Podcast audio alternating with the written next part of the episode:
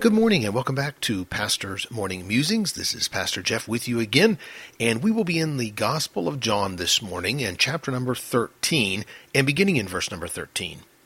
Ye call me Master and Lord, and ye say well, for so I am.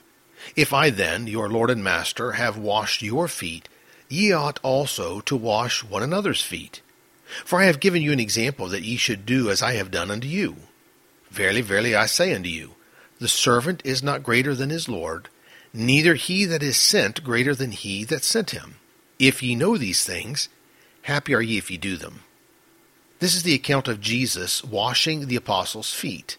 They have celebrated the Passover together, and Judas the betrayer has left the house.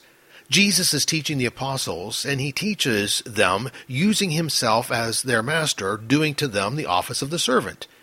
Simon Peter has refused to be washed, and Jesus tells him that if he does not wash his feet, then Peter can have no part with Jesus. God had a great plan for Peter, but Peter had to learn a very important lesson before he could have a part in the work of Christ.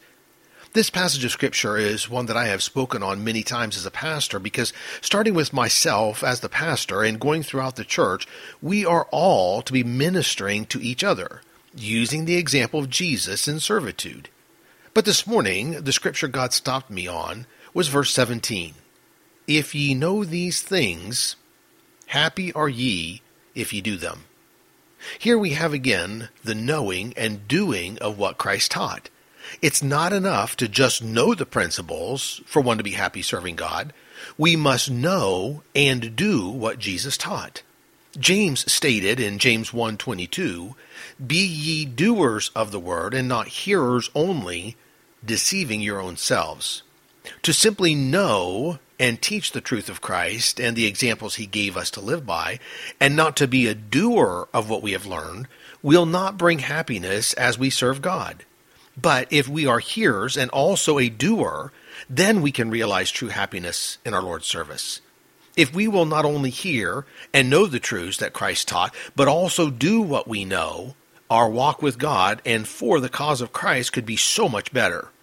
Yes, in this passage this morning, Jesus spoke about serving each other, and we know this and should be practicing this. But there are a lot of other things Jesus taught as well that we should know and do if we want to experience the happiness God wants for us to have. So I'll leave you with this one last thought for today to be good to all who come your way. For one you meet may be in difficulty seat,